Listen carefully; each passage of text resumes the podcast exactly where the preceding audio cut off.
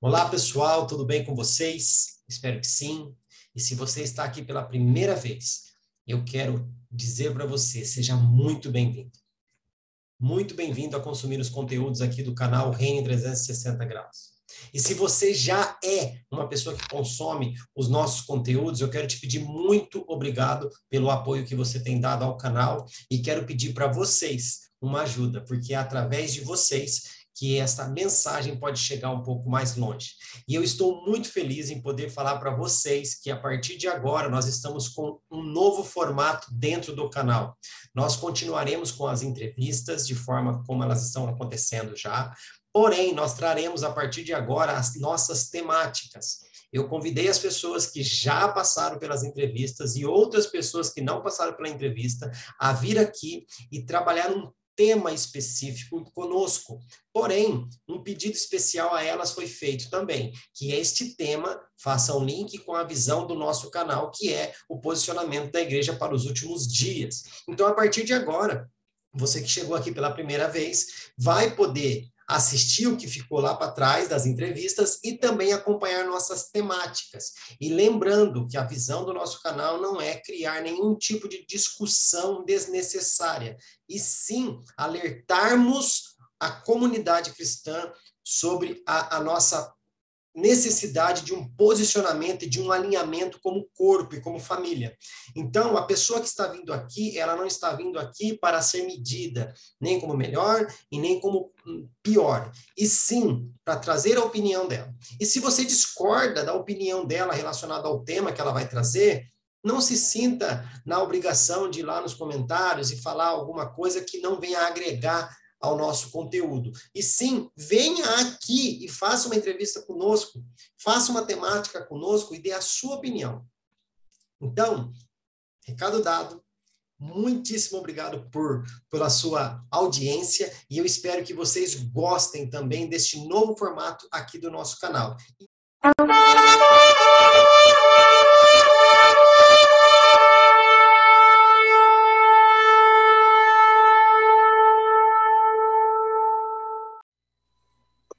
Estou hoje aqui novamente com Jonatas Gianni, porém mais conhecido como Jonatas Fogo. Né? Ele já passou por aqui, já explicou o porquê que é Jonatas Fogo, já deixou uma bio, já falou com a gente, respondeu as perguntas. E se você está curioso para saber por que Jonatas Fogo, ó, eu vou deixar aqui no cantinho um card, e esse card vai jogar você lá para a entrevista que ele fez, ele passou aqui, respondeu as perguntas do jeito dele aqui, a gente deu muita risada, talvez acho que você vai se divertir, porque ele é um, um comediante cristão, ele gostou aí de ficar, né, fazendo as, as piadinhas dele, a gente deu bastante risada, então, cara, agradeço de coração por você ter retornado e aceito esse desafio, cara. Não, eu que agradeço o convite aí, porque ele foi muito legal. A primeir, o primeiro bate-papo foi muito legal e desafiador, né? Porque, como eu tinha até comentado da outra vez, eram uns assuntos que não é tão comum de eu estar estudando, não é uma coisa que eu busquei comumente me aprofundar, então eu tive que me aprofundar, foi bem legal, mas foi um aprendizado bem interessante até, né? E aí depois que eu fui realmente ver o que os outros falavam, aí eu falei, hum, nem sabia disso daí, que legal. Alguns eu fiquei feliz, falei, ufa! Os povos mais teóricos, eu falei, nossa, não conhecia tudo, mas pelo menos não sei então, tá ali dentro, do pensamento ali. Aí outros eu falei, ih, eu tô precisando aprender mais. Mas foi bem divertido, assim, e, pô, é muito legal, né? Poder ver esse tipo de trabalho é, focado no reino de Deus de uma forma diferente. Agora a gente tá na moda aí dos podcasts da vida, então acaba sendo muito legal esse trabalho que o pessoal, o pessoal, o pessoal, você do 360 está realizando. Então é muito. A gente já, já tô profetizando que mais vai crescendo, vai ter equipe, vai ser, então vai ser Recebo, recebo. Amém, nós todos. Pessoal, é, é o seguinte, é... eu vou falar o quê? Né? Ele já veio, já participou, ele já está se sentindo em casa. Eu quero dar para ele a mesma liberdade, né? A mesma liberdade que eu dei para as outras pessoas. Porém, eu agradeci ele aqui. A gente falou nos bastidores do que tinha que acontecer, só que ele é meio comediante, acho que ele esqueceu, né? Que era para ele dar um spoiler do que, que ele vai falar, né? Então, meu queridão, eu vou passar a bola para você de novo, tá? E aí você deixa uma prévia aí do que, que a gente vai ouvir aqui de você hoje. Como eu já eu comentei até um pouco na outra entrevista, né? Eu sou um cara muito prático. Eu gosto, eu não gosto muito das coisas teóricas, não sou contra, mas não sou o tipo de cara que vive muito a, a, teoria. Eu gosto da coisa prática, eu gosto de ouvir, de ver coisa que eu consigo pôr em prática.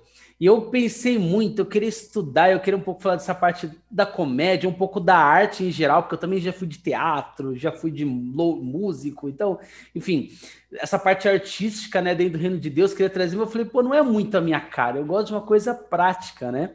E eu falei, eu vou falar sobre inspiração. Eu falei, pô, mas uma coisa tão subjetiva, como que você quer trazer prática para uma coisa tão subjetiva? É justamente pensar como que a inspiração para você realizar dinâmicas, atividades, ministrações na igreja, fora da igreja, onde você estiver, para criança, para adolescente, para adulto, para jovem, para idoso, é, em reuniões pequenas, em reuniões grandes, como a inspiração, saber usar a inspiração, né, e buscar inspirações. Na prática, como isso pode fazer é, o trabalho crescer e ter um alcance maior é, até como a gente brincou, né? Tem uma, uma pessoinha ali da Bíblia, né? Um, um, um, tal de Jesus, né? Que ele usava muito isso na prática, né? Ele pegava, ele tanto no sentido, bom, também não vou dar tanto spoiler, a gente vai falar um pouquinho mais, mas ele era um cara muito, ele usava muitas inspirações do que estava ao redor para trazer as coisas práticas, né? Para os servos dele, para os filhos dele, e para que ao que chegasse a palavra de Deus a nós hoje, é um pouco disso que eu queria falar pessoas. Você que vai aí acompanhar, né, a, a, essa temática, a mesma coisa que aconteceu da outra vez, eu vou colocar aqui. Se você discordar ou, ah, eu penso diferente sobre esse assunto que o Jonatas Fogo falou, não precisa ir lá, nossa, Jonathan, você precisa se converter, nossa, precisa estudar mais. Não, vem aqui, traz a sua visão vem aqui, fala, faça uma temática com o mesmo tema, mas com uma visão diferente, não tem problema. Tá? Então, assim, eu vou entregar a bola agora aqui para ele, ele vai falar, eu vou questionar, eu vou perguntar, a gente vai bater bola em cima disso que ele trouxe como o título, vamos dizer assim, inspiração, mas eu já tenho várias coisas para falar para ele a respeito disso, que de vez de ser subjetivo, vai se tornar algo mais concreto, e a gente vai conversando aqui. Então, Jonathan, a partir de agora é contigo. Vou, vou, até mudar, pode colocar o título como inspiração na prática. Que fica tá. melhor aí. Melhor. Eu vou colocar inspiração, um eu vou colocar inspiração só porque a minha arte só permite isso. Ah, tá, tudo bem, fica inspiração, tá valendo. Uma palavra tá válida. Mas vamos lá.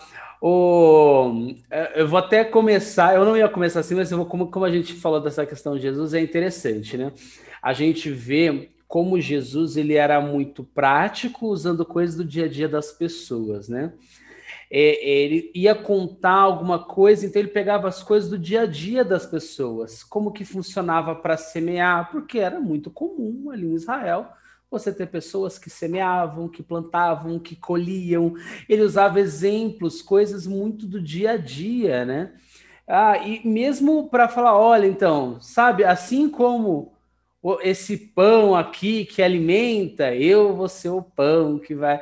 Assim como até símbolos, né? Ele pegava, ó, tá vendo esse pão que você tem que amacetar, que você tem que destruir para você poder se alimentar? Esse vai ser o meu corpo. Olha, tá vendo esse líquido vermelho aqui, o vinho, que lembra um sangue que você vai beber aqui, que é a mesma coisa. A uva você tem que espremer. As pessoas elas tinham essa concepção, era comum muitos deles trabalharem ou verem esse processo. Hoje a gente nem tanto, né? Mas naquele tempo era muito comum. Você sabia, mesmo que você não era um, acho que é vinicultor, acho que é que faz vinho, não tenho certeza agora. Mas o cara, se mesmo se você não fosse um cara que fazia vinho, você conhecia muito do processo, até porque não tinha tanta coisa diferente assim para fazer. Então você sabia que você colocava vinha lá e você pisoteava, esmagava para tirar aquele suco concentrado para tomar, tinha todo um processo de fermentação, blá, blá, blá, tudo mais. E ele falou: Isso daqui vai ser o meu sangue que está sendo entregue por vocês. Então ele usava muito esses exemplos, essas coisas do dia a dia, essas inspirações do que ele vivia no dia a dia, para exemplificar e pregar a palavra dele, dentro daquilo que ele tinha. Então, tanto de forma prática, como usando símbolos, seja multiplicando um pão, um peixe, sendo andando sobre as águas e falando, anda aqui também para você entender como é que a coisa funciona, como na conversa, né, através de parábolas. É, pô, eu acho que Jesus, talvez da época, ele era um dos maiores roteiristas é, que existia. Ele escreve, pegava e escrevia pequenas histórias com coisas do dia a dia, mas trazendo todo um símbolo por trás que até hoje tem gente pregando sobre esses roteiros que Jesus falava. Então, é. você ter noção, né? Eram pequenos curtas que Jesus ministrava ali, que rende história, rende significado até hoje, né, pra gente. E isso eram as fontes de inspiração. E aí, é, por que, que eu resolvi falar, né, sobre esse assunto inspiração, né? Eu tenho bastante amigos. Posso só fazer uma tenda que você ficou em dúvida aí, né? É, é o vinho, vinho não, não, não, só para deixar claro aí, o vinho cultor é o cara que planta, tá? Hum. O vinho cultor, ele, viticultor, na verdade, você falou vinho cultor, mas é viticultor, é, tá?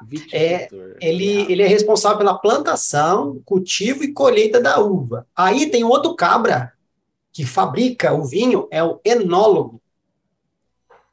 Que chique, olha parente de Enoque, não? Deve ser, deve ser.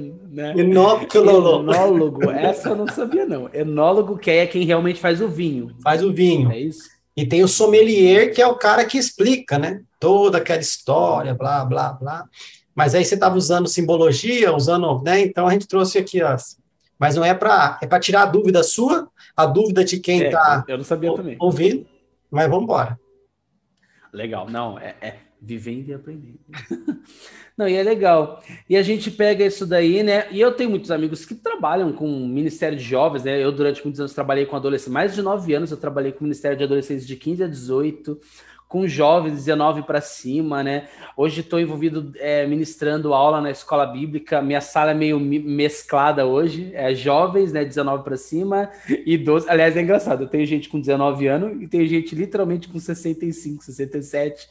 Então é muito engraçado, você tem que dar uma aula ali, ó, que tem que ser uma flexibilidade que é outro nível ali. Você falar com, com o cara que tem neto, com o cara que ainda nem namorada não tem. É bem engraçado. Então você tem que ter aquilo e não adianta você chegar, você falar. O próprio Jesus é um exemplo que você simplesmente achar que você chegar e ficar falando, falando, falando diretamente a palavra, é, às vezes é difícil você alcançar a pessoa ou fazer ela entender. Então, o próprio Jesus fazia o quê? Ele pegava aquela palavra que ele queria ensinar e, de uma forma prática, ele trazia alguma inspiração que fazia com que aquela palavra pudesse fazer parte do dia a dia da pessoa para que ele entendesse e absorvesse com mais facilidade e ela se tornasse até mais atrativa. Porque se ele começasse já falando, porque como diria Isaías, como diria Jeremias, ele perdia metade do público. Agora, quando ele começava falando, olha, Importa que assim como Moisés levantou a serpente. Opa, peraí, tem uma historinha que ele está contando aqui. Moisés, aí eu lembro, tem uma historinha de Moisés que levantou uma serpente no deserto. Ah, um dia o filho do homem. Aí ele já começa a trazer a profundidade da palavra. Ele começa contando uma parábola de um homem que estava semeando e de repente ele tem toda uma aplicação da pregação do evangelho. Então é interessante como Jesus pegava a coisa prática, primeiro para atrair atenção ganhar a atenção do público para depois trazer a palavra. A própria a viúva pobre, por exemplo, ele pegou e falou: ó, tá vendo? Olha ali, ó. Observa aqui só, tá vendo aquela viúva ali, ó? Que tá lá, que colocou duas moedinhas, que não sei o que. Ele pegou primeiro uma coisa de exemplo que eles estavam vendo acontecer, e em cima daquele, daquela situação visual, ele pegou e aí ele trouxe a aplicação da palavra de Deus naquilo. E hoje não é muito diferente. Você às vezes tem que trazer coisas que fazem parte do dia a dia, que atrai a atenção da pessoa, para então você conseguir aplicar a palavra de Deus em cima daquilo para a pessoa entender melhor, absorver. Você ganha atenção e ganhando atenção, aí você ganha o coração. Você vai trabalhando ali para levar a fé para a pessoa. Mas é uma coisa que eu sempre conversei muito com esses amigos que trabalham com direito, às vezes eles falam, nossa, Fogo, mas eu não consigo ter ideia para fazer coisa diferente. Da onde você tira a ideia? Como é que você faz o negócio? Então eu fiz programação, uma programação lá que chamava Contágio. A gente fez um curta-metragem que tinha toda uma pegada como se fosse meio de contaminação zumbi e tal. Só que aí a contaminação então eram coisas do mundo contaminando as pessoas e elas estavam morrendo e a solução ali tem todo. Tem um curto, tá na internet, inclusive. Depois, se quiser, eu posso mandar o link para linkar na descrição, tá lá. É bem legal essa produção que a gente fez.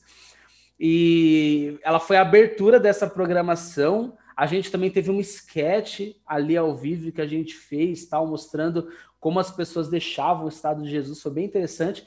E aí foi todo um mês discorrendo sobre como o mundo contaminava. Então, cada sábado, né, que era a época a programação era de sábado dos adolescentes, né, a gente trabalhava um assunto específico. Então, como que a gente é contagiado através do que eu ouço e do que eu falo?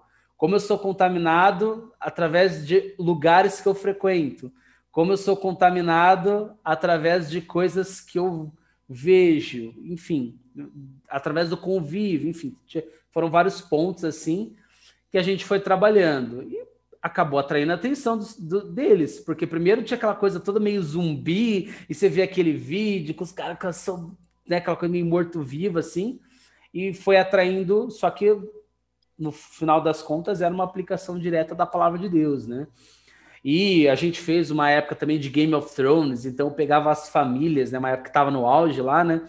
A gente pegou as famílias, né? Cada família que tem Game of Thrones, não sei quantos aí já assistiram, se já chegou a assistir, né? Tinha tem os, os, lemas das famílias, né? Então eu escolhi algumas, aí a gente brincava, fazia sempre alguma chamada relacionada a Game of Thrones, a, a série, e especificado a família. Só que eu pegava o lema daquela família e trazia a aplicação daquilo à luz da palavra de Deus.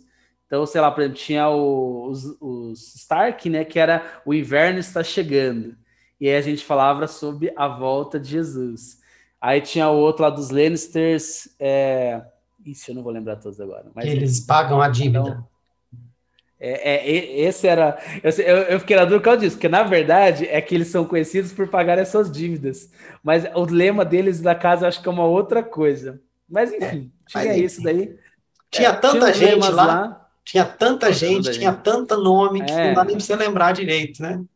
É, tinha, tem vários. A gente lembra que trabalhou os os uh, Tully, os Lannister, Stark, os Targaryen, enfim. Mas cê, e você viu que agora estão fazendo um, seriado de cada casa, né? Exatamente, é que né? agora tá da Casa do Dragão, né? Então, é. Já, aí, tem, já tem material para você continuar trabalhando aí, ó. Na verdade, eu já tô com uma ideia. Eu vou, eu vou até jogar aqui. Quem quiser pode usar. Não estou usando ainda, mas se alguém quiser usar, pode usar, que seria a Casa do Leão. A Casa do Leão. Aí você pode falar sobre o leão De ajudar, meu amigo. É, mas já, o, dei, ó, o, já, já dei uma inspiração para vocês aí, ó. De graça. Mas os, os Lannister é a casa do leão, né? Ah, os Lannister são a casa do leão. Targaryen é, assim, é aproveitar a série, né? É, Targaryen era o dragão, dragão, né? É, o Targaryen era o da dragão, os Lannisters eram o leão, os Starks eram o lobo, aí depois tinha lá os veados, tinha o urso, tinha um monte de gente lá. Exatamente. Então, mas fica a ideia aí, quem quiser aí, ó, tá aí, pode usar. Tô, tô com ideia aqui. Se quiser, depois me chama, eu troco uma ideia, eu falo mais ou menos como é que eu tava pensando, inclusive, porque eu não tô em prática, não coloquei em prática em nenhum lugar. Se quiser usar, tô de boa. O que importa é que o reino de Deus produz. Amém. E aí eu já começo a entrar realmente no assunto que eu quero comentar hoje. Que, ok, beleza, que legal, mas de onde você tira? Então, primeiro, um dos primeiros pontos para você conseguir ter inspirações para criatividades, dinâmicas, assuntos é quais são as suas fontes e ampliar as fontes de inspiração. Se você, por exemplo, só lê um tipo de coisa, só vê um tipo de coisa, só a sua inspiração vai estar sempre restrita àquilo. Ah, mas eu quero ter, eu quero alcançar mais pessoas, então eu tenho que começar a ampliar minha fonte de inspiração. É claro que você tem que ser sempre a sabedoria de tomar cuidado ali até que ponto você está se inspirando, até que ponto você está se contaminando. Ser inspirado. Exatamente. Aí, você, aí, irmão, aí, aí é você, sua fé e Deus, eu não tem nada a ver com isso. Eu tô dando a voz, você, você, você vê que você tá mais sendo contaminado do que contagiado. Ah, mas a então, culpa é então sua. Você... Pastor, eu ouvi, uma, eu ouvi entrevista ali, tinha um cara lá falando que eu devia ler um monte de né? coisa. É, então a culpa é dele. A culpa é dele. Procura ampliar, procura ler coisas diferentes, procura pelo menos estar por dentro. Não precisa se aprofundar, mas entende um pouquinho do que está acontecendo, como é que está funcionando. Pô, qual que é o próximo filme da Marvel que está para lançar? Que agora está para lançar, por exemplo, que a gente sabe que, por exemplo, é uma coisa que explode, todo mundo fica, fica esperto. Que é, por exemplo, que não, um dos próximos, eu acho que o mais forte está para vir da Marvel é o Pantera Negra agora 2, né, o Wakanda Forever.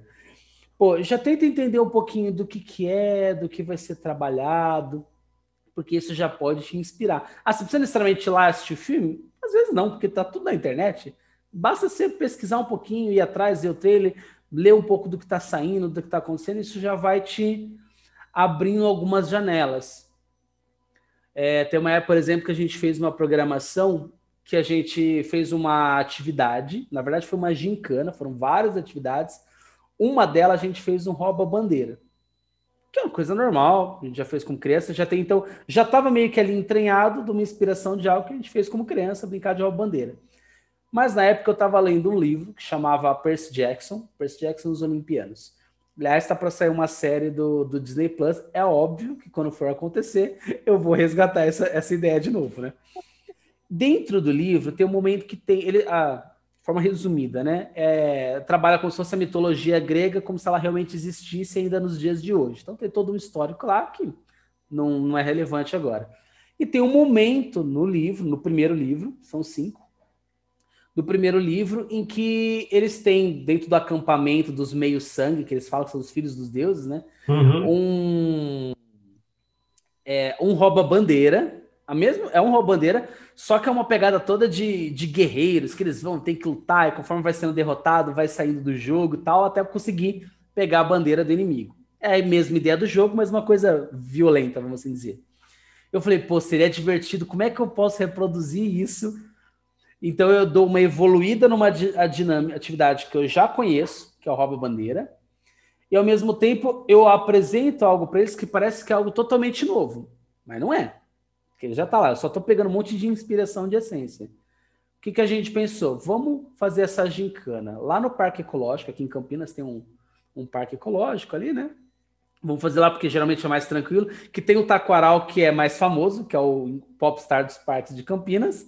e tem o Parque Ecológico, que é o menos famoso, que é mais afastado e não tem muita coisa, então quase ninguém vai. Falei, vamos lá que tem menos movimento.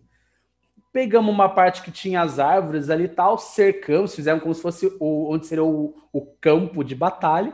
Tinha dividido onde seria a área de cada um. E aí a gente amarrava uma bexiga nesse. Eu falei, como é que eu vou fazer a parte da guerra, né? Amarrava uma bexiga em cada um.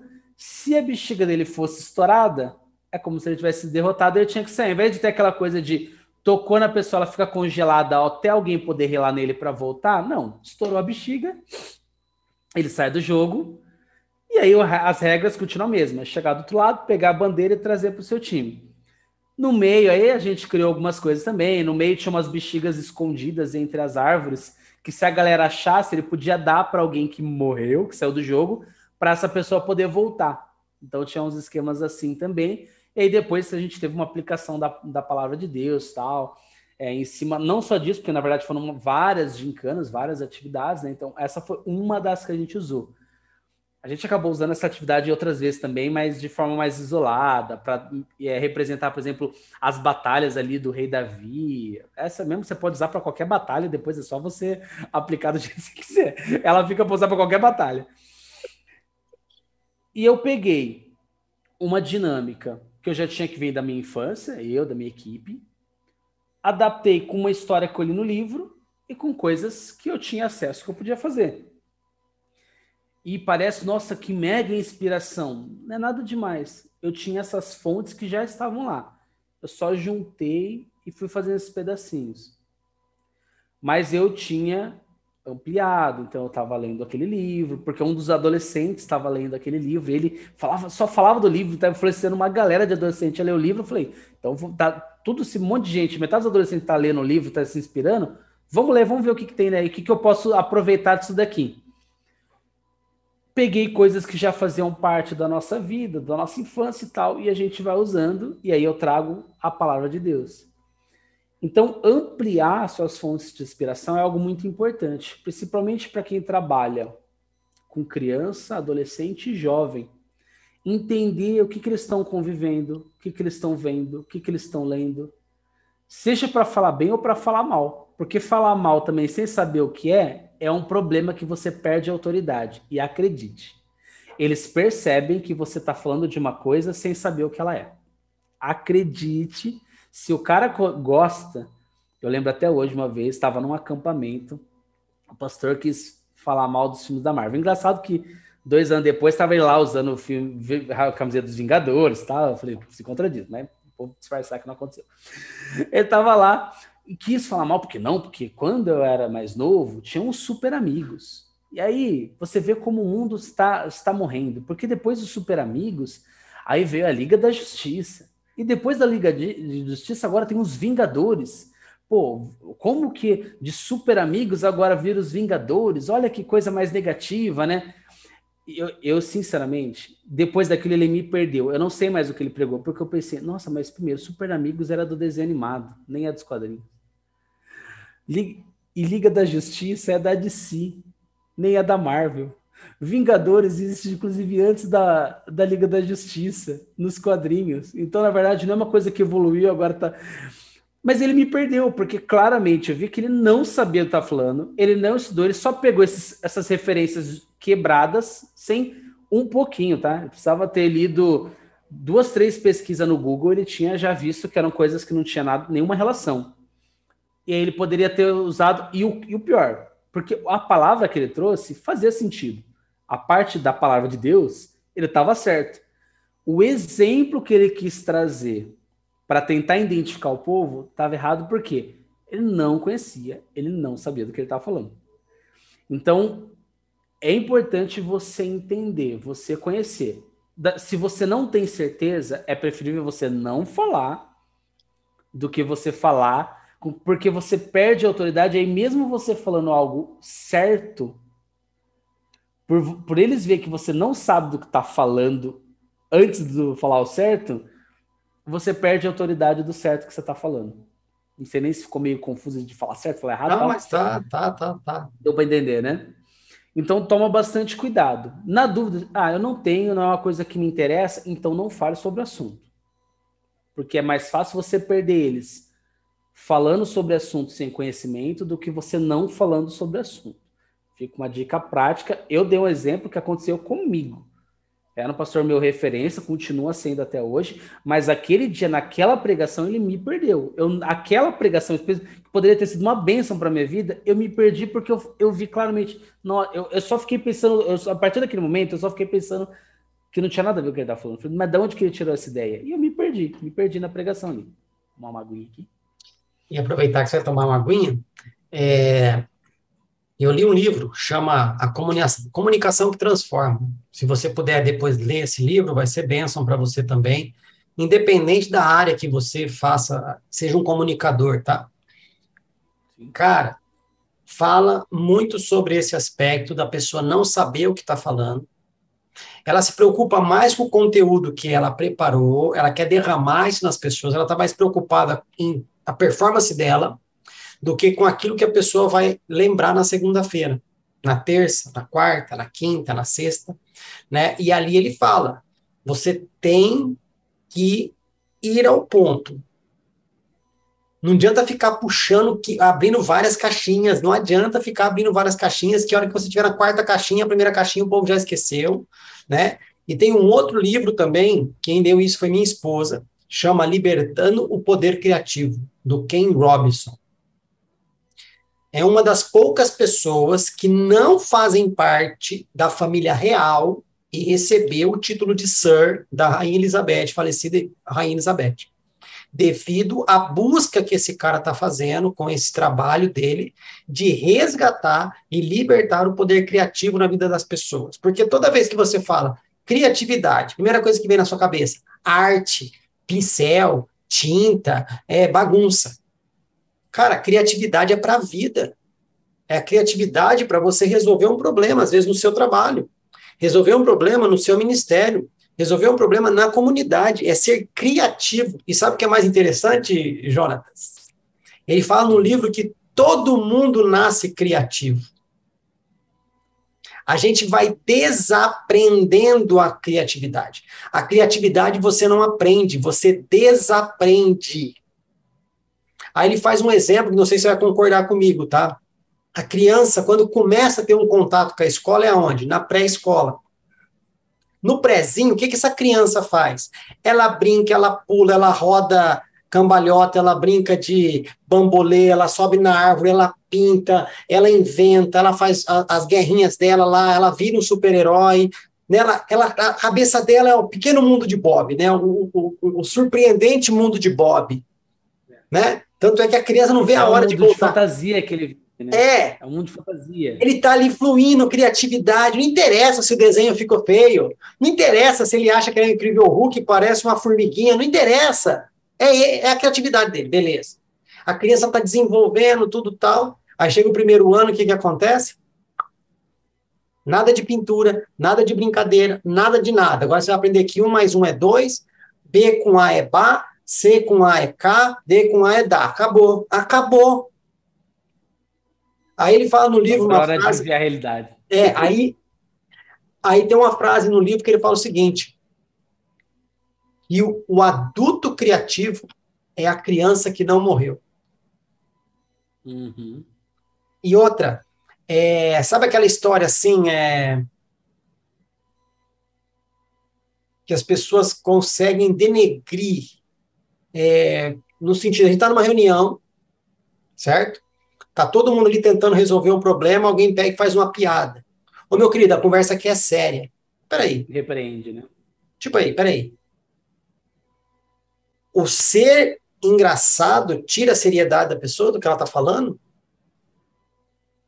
Né? Então, assim, a gente começou a ser podado e foi colocado dentro da caixinha do sistema. Por isso que as pessoas falam, pensa fora da caixinha. Uhum. A verdade, a gente nasceu fora da caixinha, colocaram a gente dentro dessa caixinha. E nesse livro ele fala muito sobre isso que você está falando. Essa inspiração. Todos nós nascemos criativos, Jonathan. Você, graças a Deus, não deixou essa criança morrer em você. E você consegue enxergar essa inspiração, essa criatividade, blá, blá, blá, blá, blá. Né? Então, eu só queria fazer esse adendo, porque esse pastor, infelizmente, ele não soube se comunicar, não pesquisou, né? E poderia ter usado de outra forma, mais criativa, essa Legal. analogia e tudo tal, mas manda bala. Legal. Não, mas é verdade. E até aproveitando ainda o parênteses, né?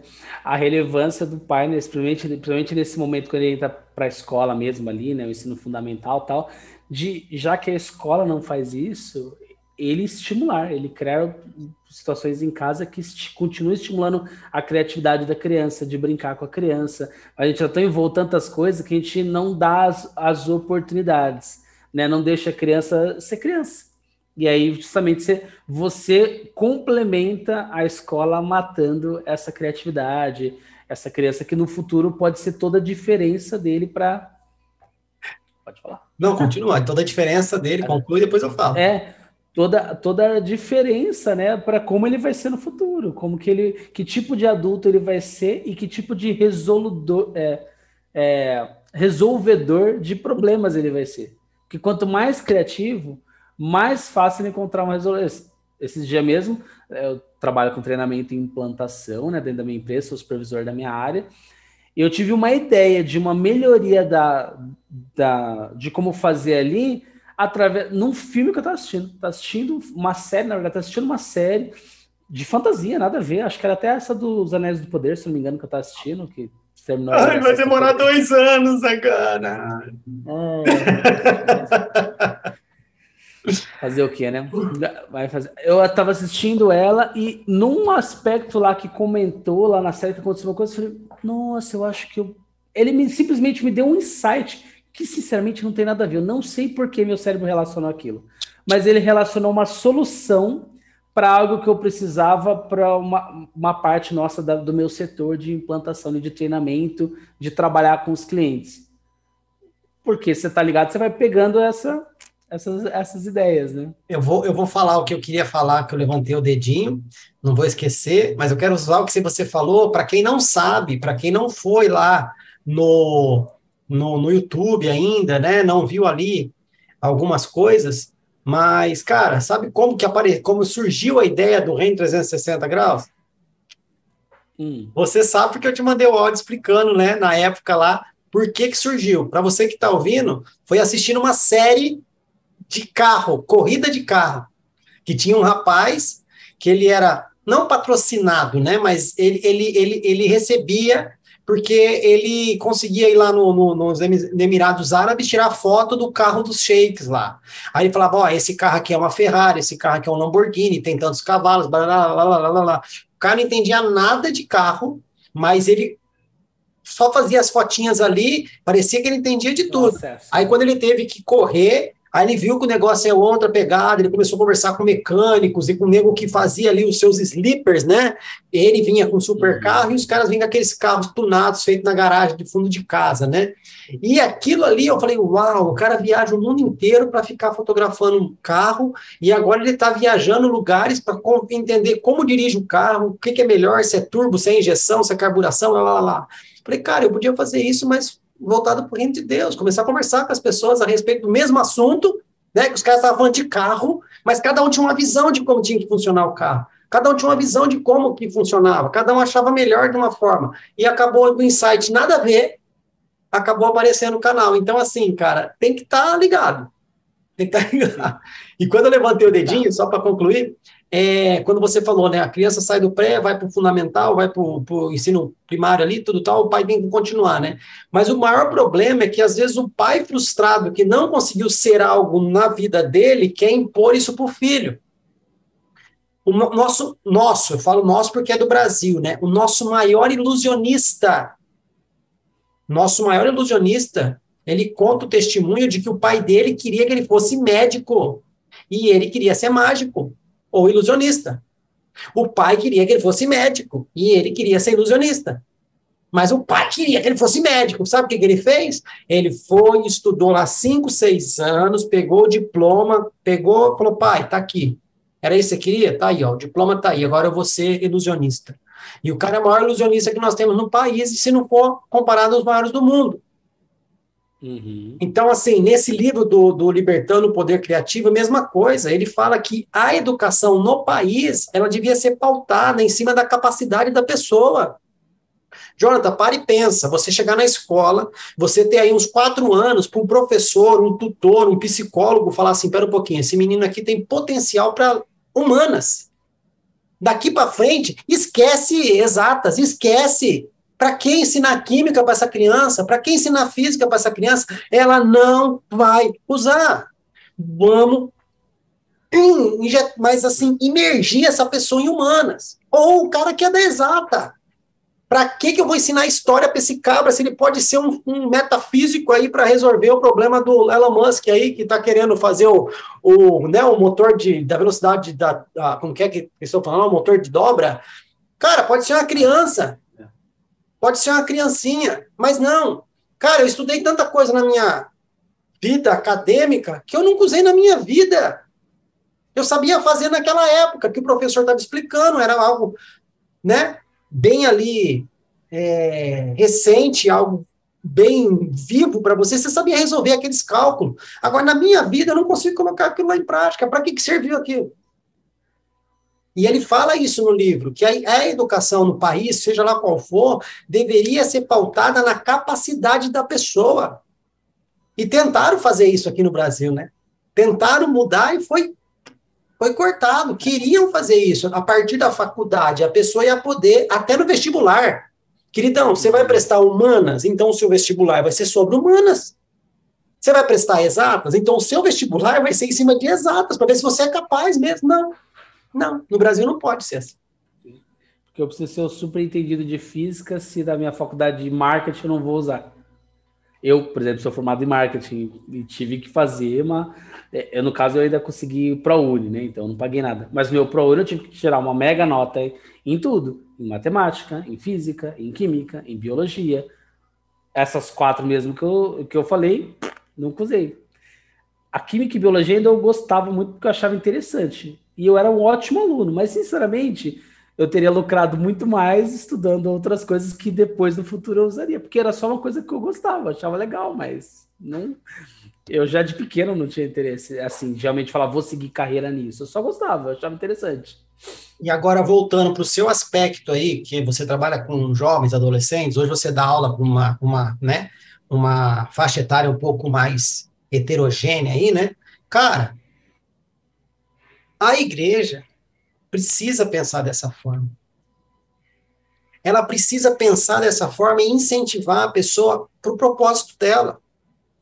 Exemplo, todo mundo fala, ah, mas ai, ser pastor, tá, amigão, não é para todo mundo. Ai, cantor, não é para todo mundo. Se Deus quer você limpando o banheiro e você entender que é propósito, você vai fazer a melhor coisa do mundo. Lembra aquele movimento do, né, do United, da época lá, uhum. o Hillsong? Sim, que era o, o, o, grupo do, dos jovens, louvor dos jovens. Cara, você chegou a ver algum Cara, documentário? De... Não, não, mas você viu algum documentário de como ah, que eles faziam para fazer um show em alguma localidade? Eu vi algumas coisas. Eu vi, eu cheguei a ver aquele The Heart Revolution, que eles contam um pouquinho, e teve um documentário deles mesmo, que foi o. Nossa, eu tenho DVD, inclusive. Não, é, eles chegavam, por exemplo, ia ter o culto, sei lá, vai fazer o culto lá no Parque Ecológico.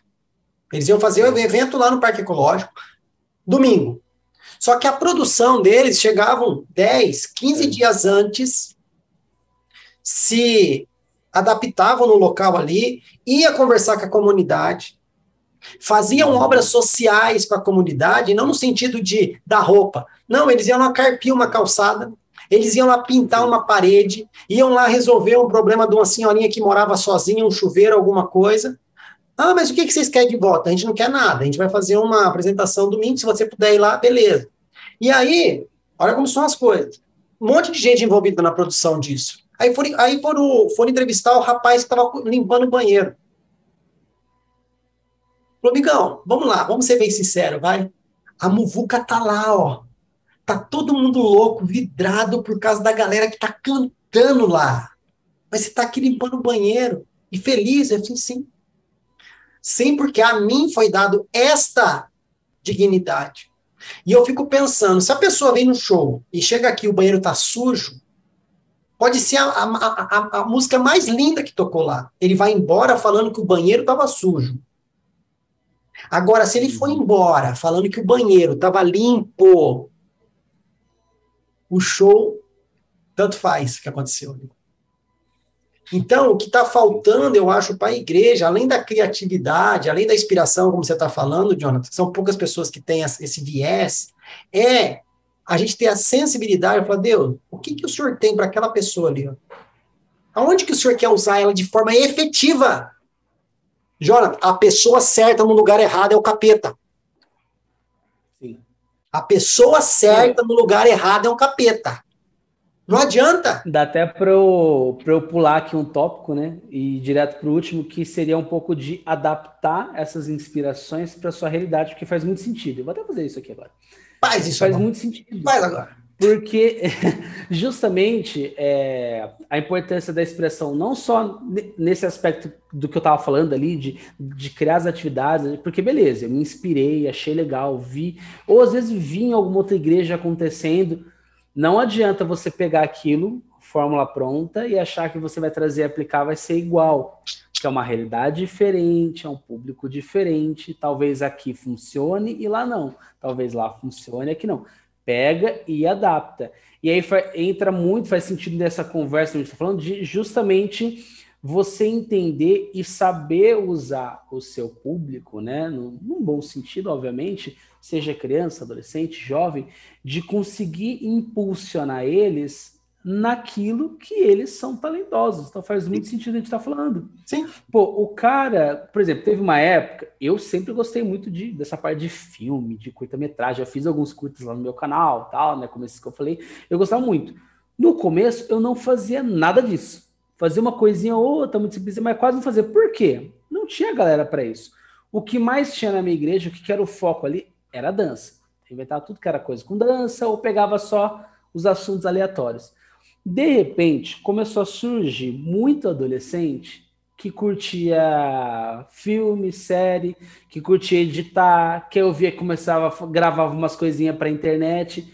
Como eu vi que tinha uma grande, muito uma, um grupo muito grande de adolescentes que curtia essas coisas, assim como eu, e que tinha um perfil de ser influenciador, de que arrasta os outros que tá fazer junto, eu falei, agora é o momento perfeito para eu trabalhar essas coisas. Eu fiz um festival de cinema nos adolescentes, então lançava um tema e eles tinham que fazer curta, dividir entre grupos e fazer curta metragem com aquele tema, e a gente fazia uma competição e depois fazia como se fosse uma entrega. Todo mundo assistia os curtas e depois fazia na outro sábado como se fosse uma entrega de Oscar premiando, tipo, melhor roteiro, melhor filme, melhor ator, melhor não sei o quê. A gente fez isso porque naquele momento fazia sentido, porque eu tinha uma galera que curtia aquilo. Assim como teve uma época, eu comecei a ter muita gente lá que gostava de cantar, de tocar. Eu falei, opa, então agora tá perfeito para eu ir para um festival de talento, um festival de música, ou fazer uma coisa diferente. Teve uma época que tinha um grupo de pagodeiro lá. E a metade de... eu detestava pagode, não gosto do, do estilo da melodia, independente de quem Não vem com graça, não, porque o Alan, o Alan André veio aqui e é pagodeiro, hein? Ele veio. Fala, é. fala mal dele, não, hein? Parceiro. É, o pior é que eu não posso falar, sabe por quê? Porque eu incentivei esse rapaz a tocar. Eu fiz Amém. tocar. Amém. o que acontece? Começou a surgir essa galera, ele era um deles, Camarguinho, uma galera só tocar pagode. Eu peguei e falei assim: quer saber? É Já isso. que tem tudo esse povo que quer tocar pagode, vou fazer um grupo de pagode. Acabou. E fiz um grupo de pagode, e eles tocavam, inclusive, aí o Alan entrou, aí eles se juntaram entre eles, começou, e durante muito tempo, o louvor nos adolescentes, o momento nosso de louvor era pagode. E eu mesmo fui obrigado a mudar. E o pior, eles tinham quem tocasse, não tinha quem cantasse. Eu ainda fui obrigado a cantar pagode, então eu tinha que ouvir para cantar com eles. Depois, tendo os cantores, aí eu Cai deixar esse cargo deixar com eles. Aí eu me Mas converti. É, exatamente. Durante muito tempo. Aí depois começou a ter a banda que tocava o que eu aí eu chamava para não também né, desfazer, eu falava que era música contemporânea, que era mais uma pegada pop, que a gente copiava muito Rio Song United. Então aí a gente intercalava. Um sábado era o pagode, outro sábado era essa galera do Rio Song United. E a gente ia intercalando, por quê? Eu também não vou deixar de valorizar, até porque eu tinha um grupo grande que tinha um interesse fazia programação especial de pagode. Aí tinha um pastor nosso, que é da nossa igreja de Jundiaí, né?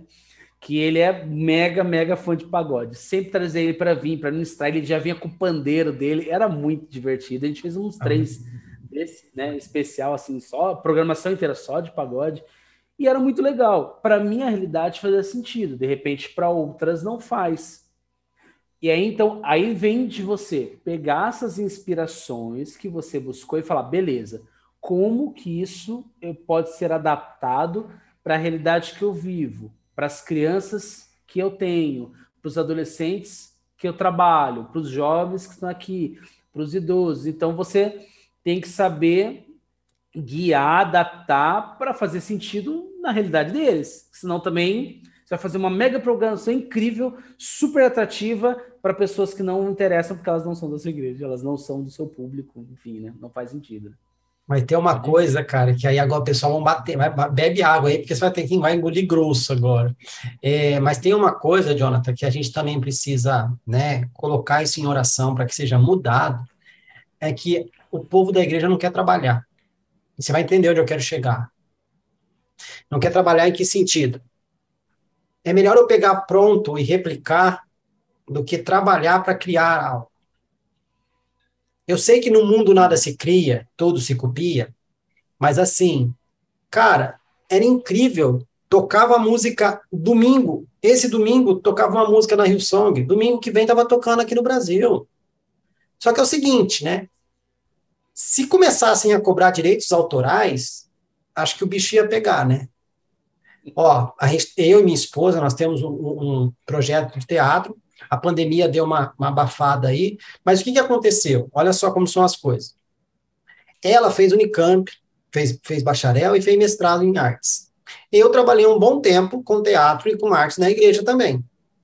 Aí, conversando com ela, tudo, a gente se conheceu, a gente falou assim, vamos tentar unir as duas coisas. Aquilo que é profissional e aquilo que é espiritual para a pessoa entender como trabalhar com isso, porque é uma ferramenta poderosíssima, né? Beleza. Uhum.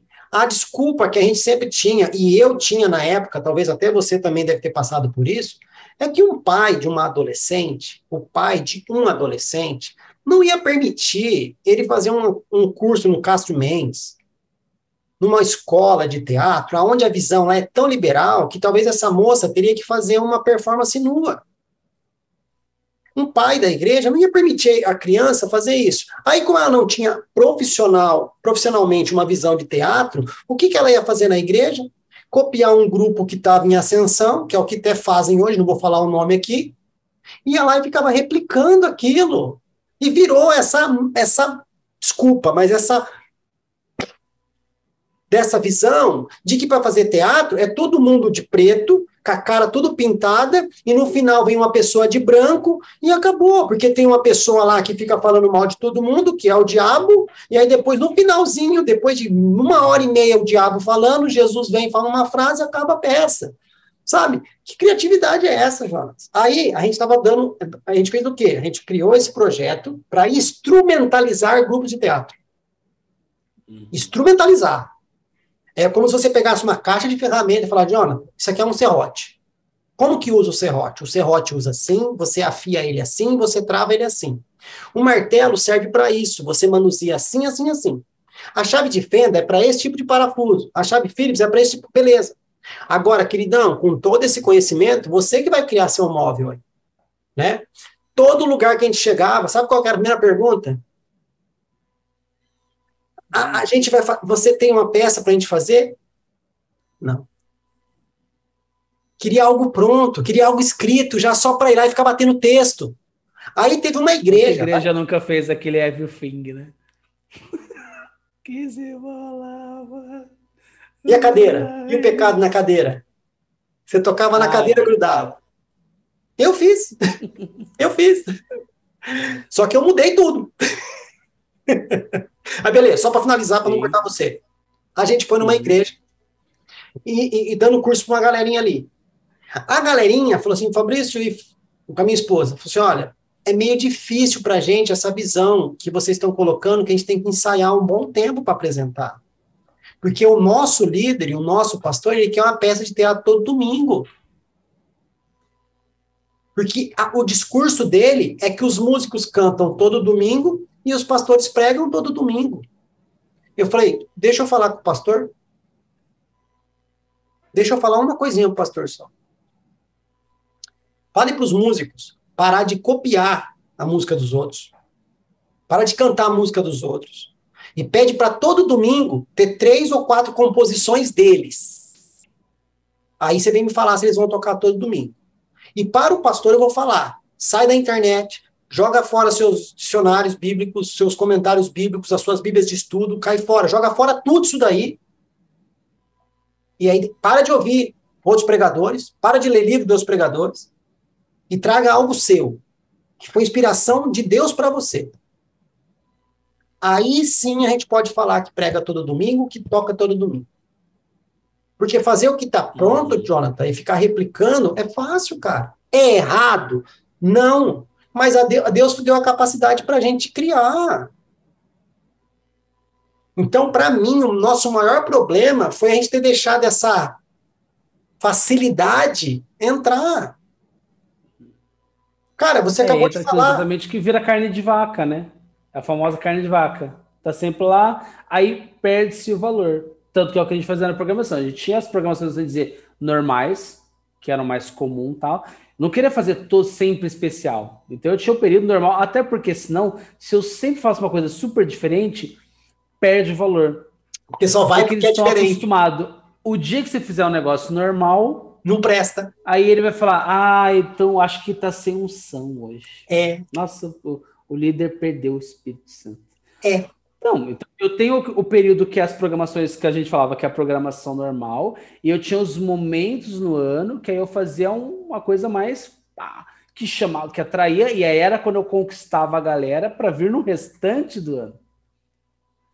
Porque ó, eu ganhei aqui e aí eu trabalho aqui para ele continuar. Sim. É igual, por exemplo, eu lá nos adolescentes, eu não gostava de ter louvor todos os sábados. Não. A gente só é, no começo, para incentivar, para eles começarem, até eles começarem a ter um pouquinho mais de tranquilidade, mas depois que eles estavam um pouquinho mais fortalecidos, eu falei: não vai mais tocar todo sábado. Vocês vão tocar só quando for realmente motivo especial. Então, às vezes, ele, tinha vezes que eles estavam três, quatro meses para só então poder tocar. Mas aí também era a programação só deles. O foco era. Aí eles tinham que fazer a que a gente falava, a gente chamava de adoração extrema, né? Era o nosso louvorzão, né? Era adoração extrema. Aí era um, uma, uma, programação dos adolescentes só de louvor. De, tinha 14 músicas, uma pegada toda, aí tinha todo o trabalho, fazer cenário, fazer um negócio bem bonito. Depois, eles só trabalhando, ensaiando, ensaiando, e to, ensaiando todo domingo, eles saiam de domingo, né? Todo domingo ensaiando, ensaiando. Aí, ó, daqui uns três, quatro meses a gente vai ter um específico, eu vou fazer tipo um luau. Beleza, aí vocês vão ensaiar pro luau, pegava lá quatro, cinco músicas. Uma das primeiras vezes que a gente tocou aquela música Oceans, né? Ah, Oceanos lá. Ainda nem cantava muito aqui no Brasil, então na época a gente pegou uma versão nossa lá. E aí a gente foi num desse que foi meio que um luau que a gente fez. Que versão, que versão sua, se vocês só trocaram a, ordem das frases, não é a versão de vocês. Então, né? Essa é a questão. você, já, você percebeu? Tá escrito de um jeito, Sim. a pessoa inverte a frase, fala que é porque a tradução só daria certo assim, é a nossa versão. Que sua versão que? Para com isso aí. Ai. Mas eu, eu entendi o que o senhorito quis falar, tá bom? Eu lembro quando eu era adolescente, né? Faz tempo, hein? Começou, mas até faz um tempinho. é, pior que faz mesmo. The Houston United, que justamente tinha tanta gente gravando música deles que às vezes a mesma música tinha quatro, cinco versões diferentes. E aí era um sacrifício que era para ver quem que era o mais famoso para cantar na maioria das igrejas, né? Aí tem uma época que eles mesmos, inclusive, tiveram que criar um. Tem, eles têm hoje um sei, tipo um, um deles lá, um instituto, sei lá, específico, que eu, ah, essa música está em português, então peraí que tem que ver. Se a gente, se a nossa equipe, que têm uma equipe lá de brasileiros, na Rio, na, na sede na Austrália, que se eles já não tiver uma versão em português daquela música, para ser um padrão, para não correr esse risco de cada hora era uma pessoa com versão diferente. Então, aqui, essa é a versão oficial. Se não tem, falar, traz a sua manda sua que minha equipe vai analisar, ver se está aprovado. Se aprovar, beleza, senão a gente vai mexer de uma forma que a gente funcione, que a gente fala, não, o que vai ficar mais próximo do que significado que o original tem é esse. Ó, então, beleza, essa daqui é que você pode cantar. Que a gente vai que padronizar para não ter cinco, seis versões da mesma música em cada língua, assim. Tem uma que eles criaram esse. E aí entrou outro, aí, e aí entrou, aí entrou um outro problema, né? porque eles que eram um grupo de louvor perceberam que o que eles produziam podia ser consumido, eles abriram mão daquilo que era ministério e virou uma empresa. E depois a gente viu aí o que aconteceu, né? O que, que a gente estava consumindo, né? Mas não vem ao caso. Mas, Jonatas, olha só, então, então. É, para finalizar, na verdade, aqui, quero até aproveita também até um gancho do que a gente estava falando disso também, né? É, vai ser o gancho que aí eu vou pegar o que era para ser o tópico anterior, então vou trazer para agora para finalizar. Também de quebrar o tabu. Porque às vezes a gente pensa, ah, não, mas isso daqui, sei lá, que a gente comentou de Senhor dos Anéis, isso daqui é do diabo, eu não vou usar isso na igreja. Aí que tá, meu irmão. O diabo usa tanta coisa de Deus para desgraçar, por que eu não vou pegar uma coisa desgraçada e abençoar? Até Mas... porque eu, eu, não vou pregar Senhor dos Anéis. Eu vou usar para atrair, para ganhar. Mas espera um pouquinho. A gente vê que Jesus fazia. Que... Pô, quebra o tabu, irmão. Abre a Mas... cabecinha aí. Não... Mas entra, entra naquela coisa. A pessoa foi pesquisar quem escreveu o Senhor dos Anéis? A pessoa foi lá entender uhum. por que, que ele escreveu o Senhor dos Anéis? Que é um, que é um, que é um seriado com cunho cristão. Assim como Crônicas de Nárnia. Como que a pessoa vem falar que é do diabo só porque não apareceu Jesus ali? Uhum. Só porque não apareceu a, a, imagem de Deus ali falando com Abraão no Mar Vermelho, abrindo o Mar Vermelho, já não é de Deus? Sabe, é isso que eu não é, consigo entender, cara. Não consigo entender. O próprio Paulo usou exemplos de mitologia para falar de Deus. Falou: ah, tá vendo? Você tem esse Deus, esse Deus. Tá vendo esse altar aqui que é do Deus desconhecido? É o meu. Amigo, ele tá pegando ali um monumento de mitológico. Ele falou: ah, então, Porque o Deus desconhecido não era o nosso Deus. Era, era porque, na dúvida, eles eram tão né, fanáticos que, ó, na dúvida, coloque esse altar aqui, porque se tiver algum Deus que a gente esqueceu aqui, vai ser esse. Ele falou, ó, ele aproveitou uma coisa que estava ali, que qualquer pessoa, se fosse hoje em dia, falaria, olha, tá usando ali a estátua que coisa do diabo. Meu amigo, ele tá usando aquilo que era a realidade que aquele povo vivia para trazer para a realidade de Deus. Sabe o né? que eu não entendo, João? Então, às vezes a gente tem que quebrar esses tabus também aí, de... Não, mas é a pessoa achar que o diabo é maior que Deus, sabe? Ó, a gente passou eu, por uma escola. Eu ouvia muito, eu ouvia muito assim. Ai, nossa, com essas coisas aí que tá fazendo, você tá trazendo o mundo para a igreja. Não, é diferente. pelo contrário. A gente, eu... a gente passou por uma escola missionária e, e o pastor estava contando que na cidade dele teve uma enchente. E o único lugar que tinha porque era um lugar alto, que não estragou nem nada, foi a igreja dele e a quadra da igreja. Uhum. E ele falou, gente, é o seguinte, chegou para os líderes ali e falou, o negócio é o seguinte, um monte de gente aqui tinha seus trabalhos, tinha suas obras sociais, que não tinha nada a ver com a igreja, mas eles estão sem lugar para trabalhar. Enquanto a prefeitura não restabelecer todas as coisas, eu vou abrir a quadra para que de segunda-feira fulano e Beltrano use a quadra, blá, blá, blá. Aí levantaram a mão. O pastor, mas aí numa dessa, a fulana ali que era da Umbanda vai querer vir fazer trabalho aqui. Ele falou, e qual o problema? Não, mas é da igreja. Qual o problema? Você não crê no Deus que você serve? Eu quero que ela venha aqui e eu vou orar para Deus, mostrar para ela que aqui aquilo lá não funciona. E a hora que ela vier aqui para fazer o trabalho dela e não funcionar, ela vai, vai querer saber o porquê. E é a hora que eu vou falar para ela que o nosso Deus é maior que os deuses dela. E sabe o que, que aconteceu, Jonathan? Ela fez três sessões na quadra lá. Não aconteceu nada. Ela chegou, pastor, eu não sei o que está acontecendo, mas os santos não estão descendo aqui. Ele falou, é agora. Hoje a mulher está lá na igreja. Por quê? Ele teve a mente aberta. Ele creu no poder de Deus do que no poder do diabo né? Mas foi o que você falou, tem que quebrar esses tabus aí. Né? Mas é isso, espero que a gente conversou, foi mais um bate-papo mesmo, mas era é... compartilhar um pouquinho disso. Espero que tenha ajudado aí o pessoal um pouquinho a Não. Tá. quebrar o tabu de achar que a inspiração tem que ser, ser uma pessoa super criativa. Não, você só precisa saber usar as coisas que as ferramentas, Aí, ah. como a gente falou aqui, as ferramentas que você tem, que você está buscando, ah, mas você tem que buscar, tem o seu trabalho de buscar e e conhecer o público que você quer falar. E virar a chavinha, né? E virar a chavinha. Eu deixei de ser criativo. Não é que eu preciso ser criativo. Queridão, você nasceu criativo. Você deixou de ser criativo.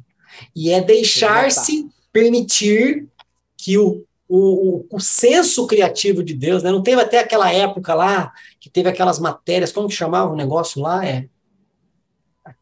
Ai, Estava falando da criação, os caras começaram a inventar outro nome, que era não sei o que lá, criativo. É, hum. Não é o. É insight, é outra coisa. É insight criativo, é outra coisa.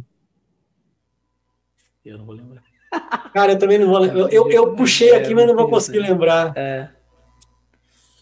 Mas tudo bem. É isso aí. Mas é isso aí. Vocês entenderam. Vocês entenderam. Vocês entenderam, entenderam? Então tá ótimo. Se não entendeu, vocês pesquisem aí e entendem depois. Depois pesquisa. Mas o que, eu quero, o que eu quero dizer que o próprio Deus é criativo. Pega lá o Instagram do Reino 360, que na hora que ele lembrar, ele vai postar lá. Ele vai postar lá. Pronto. Mas o, o Deus que nós servimos é criativo. Sabe, a gente fala que nós somos imagem e semelhança dele. Então, existe em nós aquilo que existiu nele para criar todas as coisas. Uhum. E a gente tem a criatividade para isso. Mas será que a gente quer gastar tempo para realmente colocar isso em prática? É, tanto que aqui eu falei a parte prática daquilo. Agora, tem uma parte que eu julgo que, como cristãos, não precisa nem falar, mas vai, vou falar para dizer que não falou. Irmão, tem também a sua parte ali de oração, de busca a Deus, de leitura da palavra, que, irmão, é imprescindível para você, como cristão, fazer qualquer obra. É que eu acho que isso é tão básico que às vezes eu acho que é desnecessário. Mas eu pensei agora, falei, eu vou falar, porque senão depois é capaz de falar que eu não tô nada, que nem pareço crente. falei, irmão, é óbvio que cada uma dessas programações eu tinha inspiração, mas antes de eu fazer, eu ia, eu orava, eu pedia para Deus luz, eu pedia, falei, tô, tanto que às vezes, justamente que eu queria falar sobre um determinado assunto, eu falava, como é que eu vou fazer esse assunto ser atrativo? E eu começava a orar, buscar, muitas vezes fazia jejum, pedindo para Deus dar uma luz.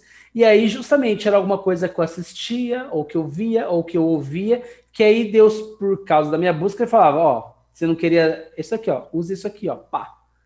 Porque eu já estava numa busca. Então, na dúvida, né? Vamos falar, o pessoal às vezes falar, porque né, eu acho que o mínimo para qualquer cristão é você ter uma vida de oração de busca, já que você quer Pô, eu quero fazer um trabalho diferenciado no infantil, no meu ministério, no meu trabalho, enfim, onde você estiver, no teatro, pô, eu estou buscando, eu quero escrever um, um, roteiro próprio, escrever uma coisa nova. O primeiro passo nosso como cristão é começar a buscar e pedir a luz de Deus. Aí o restante você vai fazendo também, aí Deus vai fazer com que esse restante funcione, aconteça e faça sentido e tenha a inspiração dele também ali por trás, né? Então é, é o básico ali também, né? Mas é isso aí. E é isso que às vezes também está faltando. O aguardar essa resposta. A resposta não vem, eu faço do meu jeito. Uhum. Né? Mas, Jonathan, eu agradeço porque você veio falar de algo que você viveu, vive, né? E vai continuar vivendo, porque tá vindo mais filmes aí, tá vindo mais séries aí para você. Sim, exatamente. Mas jogos, que, esses dias jogos... eu fiz uma atividade no, lá com os meus alunos da escola bíblica que foi do jogo que eu vi, uma gameplay. Aí, e, e é, é aí que eu falo, é estar tá com a mente aberta e entender que é possível você extrair coisas daquilo do seu, do seu cotidiano também, né? E que fique essa visão para você que está aí assistindo, independente do seu cargo na igreja, independente se você tem cargo ou não tem, mas leve isso para a sua vida, que é possível a gente ter criatividade, porque nós somos criativos, nós desaprendemos a ser criativos. A inspiração está em nós, porque o sopro de vida, o espírito dele está em nós. A gente só precisa se abrir para isso, né? Se abrir. E a gente viu aí quantas coisas o Jonathan conseguiu fazer às vezes abrindo mão da vontade dele, né? Até cantar pagode ele pagou, cantou não gostando, né? Para quê? Para incentivar, é para incentivar e para potencializar a, aquilo que outras pessoas tinham de, de, de bom para fazer. Né? Então, eu vejo que o que falta hoje na igreja, além de, óbvio, que ela tem que cuidar da palavra, da oração, do jejum ali, tem que cuidar daquela parte totalmente eclesiástica, vamos dizer assim, não tem que se perder né, para as coisas do mundo, como muitas pessoas têm medo, mas ter uma mente aberta no sentido de que tem coisas criativas que eu posso fazer para fazer essa roda girar. E vendo o potencial de cada um. Né? Mas não. Exatamente. Por necessidade e não por propósito, as pessoas são colocadas em lugares que não é para elas estar. Você já percebeu isso ou não? Tem muitas uhum, pessoas que é estão exercendo uma função que só falou sim porque foi o pastor que disse que queria, não sabe falar não, não está contente com aquilo, mas continua produzindo, só que não está fluindo conforme deveria fluir. Uhum, né? Mas, meu amigo, eu lhe agradeço por ter aceito o desafio, por ter voltado, e nós vamos finalizar por aqui. E eu quero pedir em nome do canal que Deus continue dando a você essa capacidade, essas inspirações, que você continue fluindo em criatividade, né? Que Deus permita que essa criatividade ela só flua de você e outra, faça sucessores, meu querido. Crie sucessores. Crie esse espírito nas pessoas, que elas entenderem que elas são criativas, que elas podem receber inspiração, que elas podem fazer diferente. Porque se amanhã ou depois o Jonathan faltar, quem vai continuar com essa pegada? Então agora você já viu que dá certo, mas agora você também tem que se preocupar em criar sucessores. É o legado, né? É, legado deixar o legado aí. O legado que você trabalha para existir, exato. Amém. Meu querido, então é isso. É Muito obrigado. Deus abençoe você, abençoe sua família. Agradeça, agradeça a esposa por ter emprestado você para a gente mais uma vez. E nós vamos nos despedindo por aqui, meu querido. Jonathan, muito obrigado, viu? Valeu, rapaz. Falou, tchau. abraço, tchau.